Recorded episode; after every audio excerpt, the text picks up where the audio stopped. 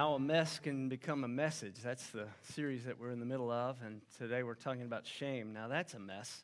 We all have these negative self talk loops that we have in our, in our heads. How can God make a message out of that mess? Because that mess is a message. Well, the answer we're going to see this morning is confession from God's Word. Genesis chapter 3, the account of the fall. Hear God's word this morning. Would you open your Bibles if you have one and take a look at the screens? I encourage you to bring your Bibles, make notes in it as we go. Genesis 3. Now the serpent was more crafty than any other beast of the field that the Lord God had made. He said to the woman, Did God actually say, You shall not eat of any tree in the garden? And the woman said to the serpent, we may eat of the fruit of the trees in the garden, but God said, You shall not eat of the fruit of the tree that is in the midst of the garden, neither shall you touch it, lest you die. But the serpent said to the woman, You will not surely die, for God knows that when you eat of it, your eyes will be opened, and you will be like God, knowing good and evil. So when the woman saw that the tree was good for food, and that it was a delight to the eyes, and that the tree was to be desired to make one wise, she took of its fruit and ate, and she gave some of it to her husband who was with her, and he ate. Then the eyes of both were opened, and they knew that they were naked. And they sewed fig leaves together and made themselves loincloths. And they heard the sound of the Lord God walking in the garden in the cool of the day. And the man said, The man and his wife hid themselves from the presence of the Lord among the trees of the garden. But the Lord God called to the man and said to him, Where are you? And he said, I heard the sound of you in the garden, and I was afraid because I was naked and I hid myself. By the sweat, now verse 19, by the sweat of your face you shall eat bread till you return to the ground, for out of it you were taken. For your dust and to dust you shall return. The man called his wife's name Eve because she was the mother of all living. And the Lord God made for Adam and his wife garments of skins to clothe them. Let's pray together. Holy God, we, we need your voice in our head, our lives this morning. So speak, O Lord, through your word. In Jesus' name, amen. Well, there you were in your car at a stoplight, and the windows were down, and you were belting it out. You were just singing really loudly, you know. And you sounded a little like Pavarotti or maybe Taylor Swift in your own head. And then out of the corner of your eye, you, with your windows down, you started to realize that there was somebody next to you, and then you recognized that they also had their windows down. And then you could see that the children in the back seat were giggling. Now, that, that flush that you feel in that moment is called embarrassment. It's just, you know, it's something superficial, it's fleeting, it stems from something socially awkward. Shame is different. Shame goes deep Shame is a result not just of something social, but moral. Shame is a feeling of separation from God, people, or even separation from yourself because of something that's broken. However, shame itself is broken. Shame is part of our brokenness. It's an unhealthy voice. Yesterday, my wife called it stinking thinking. Probably heard that. Guilt is different from shame. Guilt is like the rumble strips on the edge of the highway. You know those rumble strips that say, "Hey, get back on, get back in lane, buddy." You know, you've gone over the line. That's guilt. It sort of steers us back between the lines. But shame is like a rut outside of the lines that can pull you into a ditch. That's shame. Curt Thompson has studied shame for for many years as a medical doctor. He traces it back to the Garden of Eden. Before the fall, relationships had clear lines.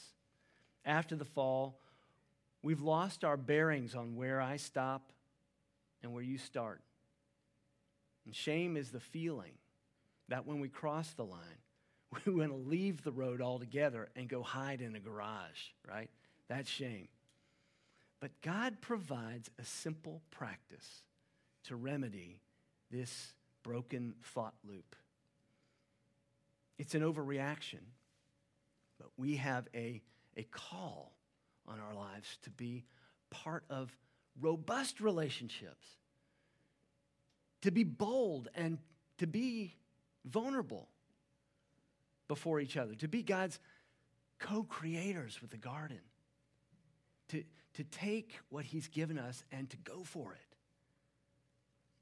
Like, like the way an artist puts paint on a canvas, just puts it up there with that gift. You know, you think, gosh, how do they know what? I don't even see what's taking shape, and then it takes shape. I mean, that's what He's created us to be bold and, and vulnerable. Shame takes us out of that posture. You know, er-, Irenaeus, one of the early voices of the church, said that the glory of God is a person fully alive. That's what we're created to be bold and vulnerable, fully alive. Shame would take you out of that posture. Confession is the way to remedy that problem of shame. Confession opens, even in and of itself, confession opens lines of communication. And so this morning, as shame holds us back and separates us from a lesser life, a lesser view of ourselves, confession invites us back to put life on life together again. Your life together again. Your voices united again. Your relationships, your relationship with God and each other. Confession invites us back to an abundant life. So here's how we're going to explore it. Shame shame is a lie that separates. Confession is a truth that heals. We're going to unpack that sentence. Shame is a lie that separates. Confession is a truth that heals. First, shame is a lie. Shame is a lie. We're not talking about the separates part so much yet, but shame is a lie. Shame, shame is a lie, and in some sense, it, it, it's, it, we're talking about separating. It's a lie that says you're on your own. That's the lie. Shame says you're on your own. You made a mistake, you're on your own. When we go off on our own with, without God, as, as we are tempted to do, thinking that life is, is apart from God, that, that when we design it ourselves, we can find more of what that, that God is really holding back, when we believe that lie, then another lie kicks in and says, Yeah, you made a mistake. You're on your own. That feeling of being on your own, that's the first part of shame. That's shame. It starts with verse 3. You can see in verse 3 where, where Eve begins to believe something that's just suggested to her by evil. Did God really say? Did he really say? Are you shall, shall you surely die? And, and Eve begins to, she, she begins to pile on to that lie. She begins to, and, and, and, then, and then almost immediately when she buys into it, and then when she acts upon that lie, shame kicks in. That she's not only helpless and separate and on her own, but hopeless. See, Satan is suggesting that life is found apart from God greater life, greater promise, more fulfillment, more abundance apart from God, that God is sort of holding back from us. And Eve says, she starts to, do you hear the pouting in her voice when she says, Yeah, that's right. We're not even supposed to touch it, you know? We're not supposed to touch the fruit. We're not supposed to eat of the fruit. He says, You can eat of all this other, but I just, I just want to just, this one place, don't eat that. And she says, We're not even supposed to touch it. You hear that? She's beginning to let in the lie that greater life is found apart from God. Like God is withholding something from us. She's seeking autonomy. And as soon, as soon as she finds it, shame kicks in. It turns, and you experience that separation. And you experience it as abandonment. I've sought life, greater life apart from God. I've experienced this feeling of separation, and we experience it as abandonment. Well, see, that's a distortion. We're the ones who stepped away, and then we turn, we blame God. We feel a sense of hopelessness. Let's see, this experience, this feeling of abandonment, this is why Jesus prayed on, on the cross. He cried out, Psalm 22, My God, my God, why have you forsaken me? A lot of people are troubled by that. But don't you see that Jesus puts on our shame? He experiences it the way we experience it. He actually experiences separation from God. And he experiences it as abandonment because he took our shame. He put it onto himself. He took it on.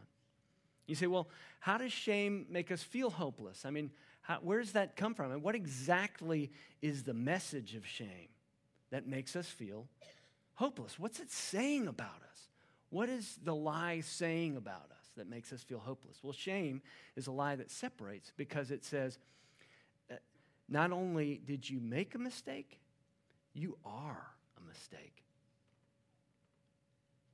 Shame distorts your identity. It says, you didn't just make a mistake,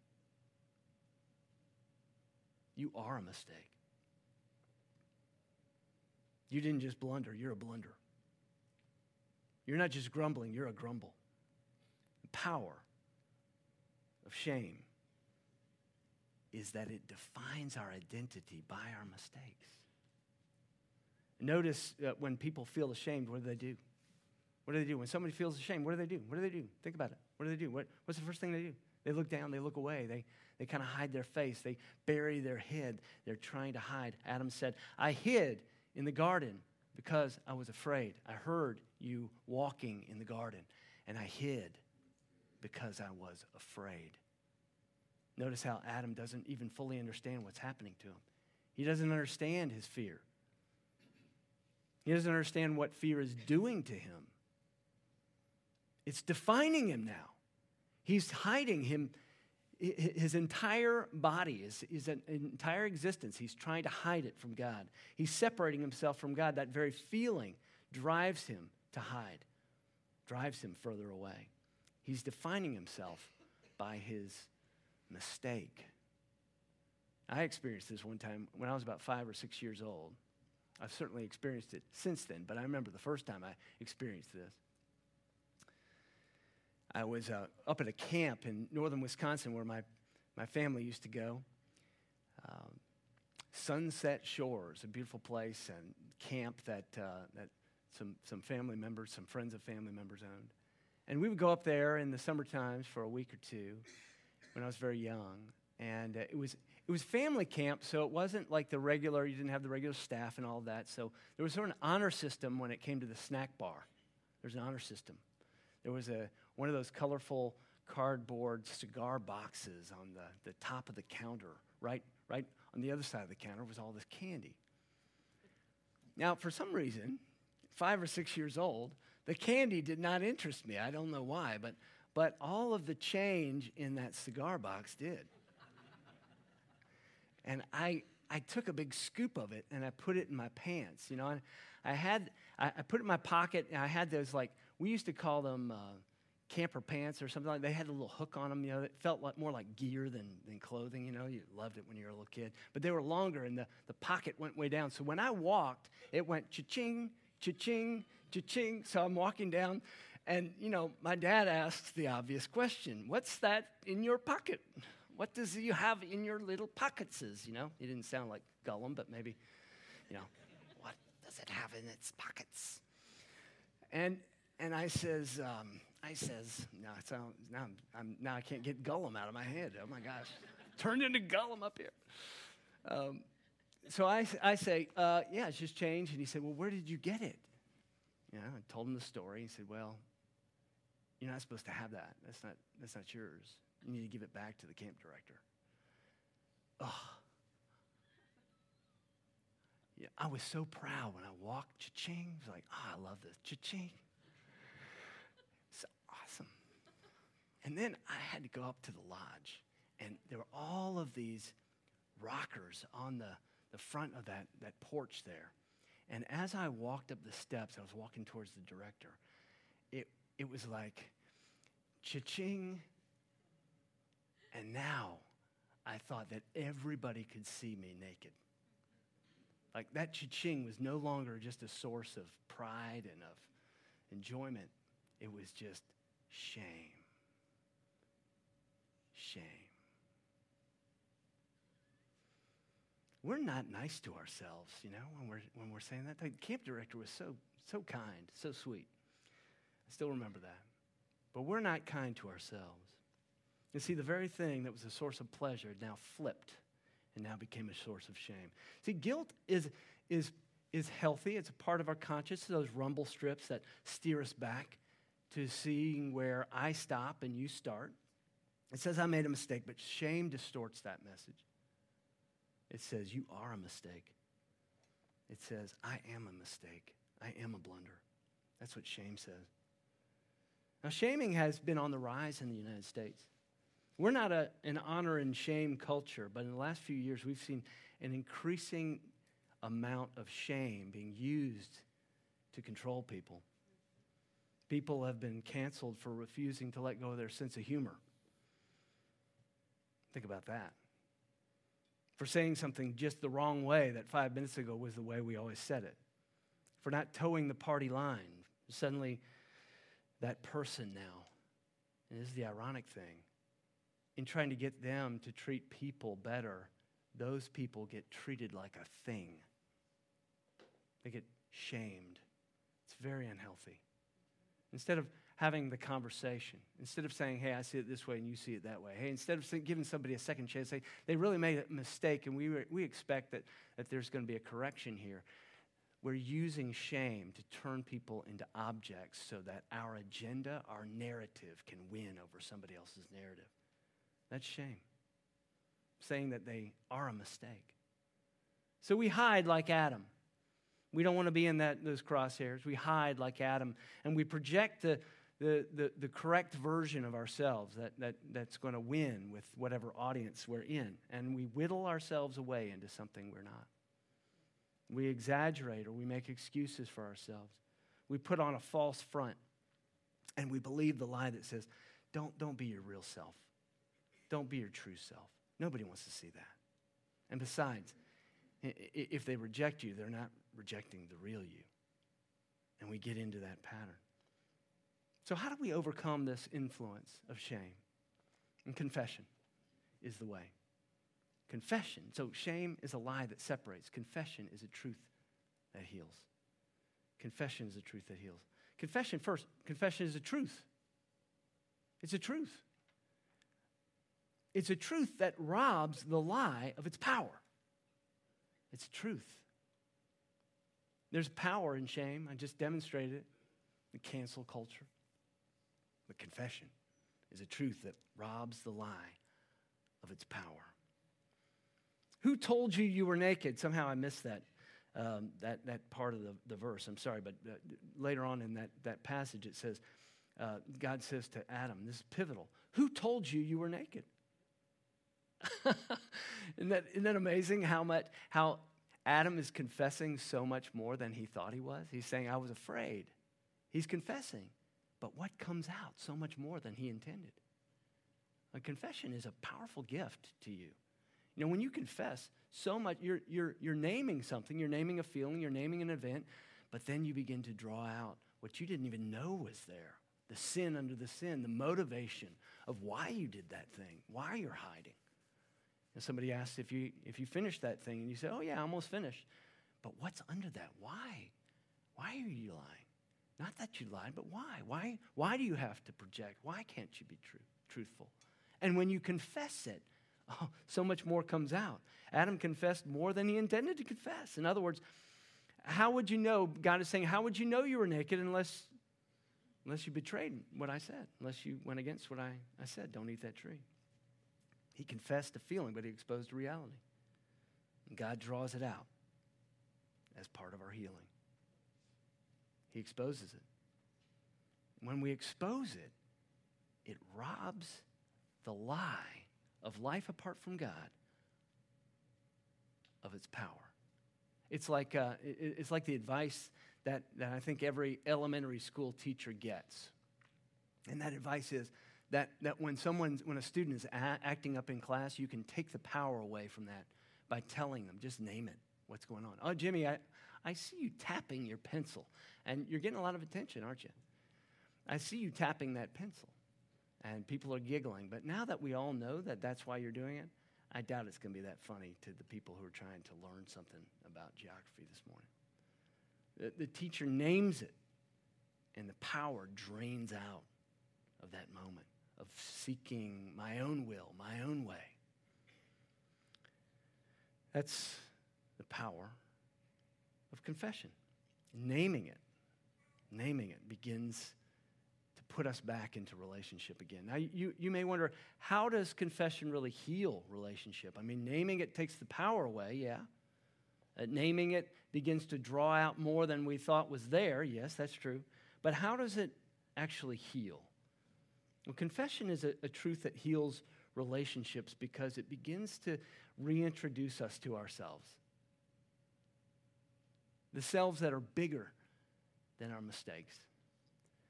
That there's something truer about you than the things you're doing wrong, even in a pattern. There's something truer about you than the identity that you would try to create even for yourself. I love that, that scene in, in Blood Diamond where the father, this father is looking for his son who's been abducted, young son, been abducted. And these, um, these rebel soldiers have turned his boy into a soldier. And, um, and they, they make him into a soldier. They make him become a soldier. And in the scene, the boy, uh, they discover the boy, he and, and, another guy are looking for him. And all of a sudden, when they realize uh, that he's there, he's already pointing a pistol at his father. And this is what he says. This is the dialogue from that scene. His name is Dia. He says, Dia, what are you doing? Dia, look at me. You are Dia Vandy of the proud Mende tribe. You're a good boy who loves soccer and school. He's looking at him like this, looking right past the barrel. He says, Your mother loves you so much. She waits by the fire making plantains, the red palm oil stew with your sister, N'Yanda, and the new baby waits. The cows wait for you, and Babu, the wild dog, who minds no one but you. I know they made you do bad things but I am your Father who loves you. And you will come home with me and be my son again. Well, that's what God is saying to us through the, the power of confession. Here's a, a father confessing for his son. He's naming what's happened. He's robbing it of his power, but he's reminding the boy that there's something truer about him than even the identity that he has put on. More than, than what's happened, he reminds the boy who he is and that there's something truer about him. See, when God looks at you, what do you think he sees? Why does he see you now as you are going to become? Why is that? On what basis can he look at you and say, I see who you're going to be? I don't see who you are right now. I see who you're becoming. Why does he want to speak that into us? Look at verse 21. The Lord God made for Adam and for his wife garments of skin and clothed them. Here's how Paul connects it in Galatians 3:27. For as many of you as were baptized into Christ have put on Christ. Karl Barth comments on this verse saying, In virtue of baptism, you have put him on like a garment. You know how Jesus put on our shame? You know how God sacrificed animals? There was blood in the garden so that humanity could be clothed again, so that shame could be covered, so that God could see the potential of humanity again. Hebrews 22, 922 that Tyler read earlier says this There is no forgiveness without the shedding of blood. Is there really a link here between the sacrifice and covering of the garden and the covering of Christ? Is there really a link between the, the skins in the garden and the Christ uh, who covers us? In the Old Testament, the Messiah, the anointed one, was a figure who was a king who represented the whole. When Adam and Eve broke covenant with God, broke relationship with God, that flooded sin into humanity, into our blood. The Old Testament has this mysterious figure that's coming. Isaiah talks all about it. you know, order of Melchizedek, there are all kinds of, of, of hints of what the Messiah will be, but, the, but one thing is for sure it will be a king who represents the whole of the people. So, what difference does that make to you now? You may wonder. Jesus died once for all, he represents us. Well, there is a not yet part of you. There isn't already, there's a not yet part of you, and we feel that, and we often talk to ourselves about it in shameful ways, in shaming ways. But there's an already part of us. And God is speaking to you the way the Father was speaking to his Son, calling you up, saying, I see you this way. I see you this way. Parents know the power of this kind of encouragement. And kids become who they believe you think they are. What they think you think about them, that's what they become. Listen to this. If a child lives with criticism, he learns to condemn. If a child lives with hostility, he learns to fight. If a child lives with ridicule, he learns to be shy. But if a child lives with encouragement, he learns confidence. If a child lives with praise, he learns to appreciate. If a child lives with approval, he learns to like himself. Shame is a lie that separates. Confession is a truth that heals. So this morning, let's close with this. Confession offers a couple ways to a bigger identity. Our culture offers us denial. It says, you, you just decide for yourself what's right and wrong. Just ignore anything that, that's bothering you about your conscience. Invite your own self. I don't think that glossing over is working very well for us because the gospel says something better. It says there's something truer about you than whatever you draw a circle around and say, God can't help me with that. Something truer about you. Second, confession helps us become what God already sees in us. And some of you need to confess that you've been unkind to yourself. That's the confession you need to make. Some of you need to confess the things that you've just simply done wrong or, or, or left undone. Some of you, though, need to confess that you have not fully believed what God has done for you. That you need to confess that you don't really believe that God sees what you're becoming so that you can become more of it now you can embrace more of the already and not be wallowing in the not yet. In a minute, you're going to have a chance to confess. We're going to close with a song. As the band comes out right now, they're going to begin to lead us in a song. And, and what we're going to do is we're just going to sit and we're going to enjoy. We're going to sing that together. And then uh, Brian is going to lead us in a time of confession.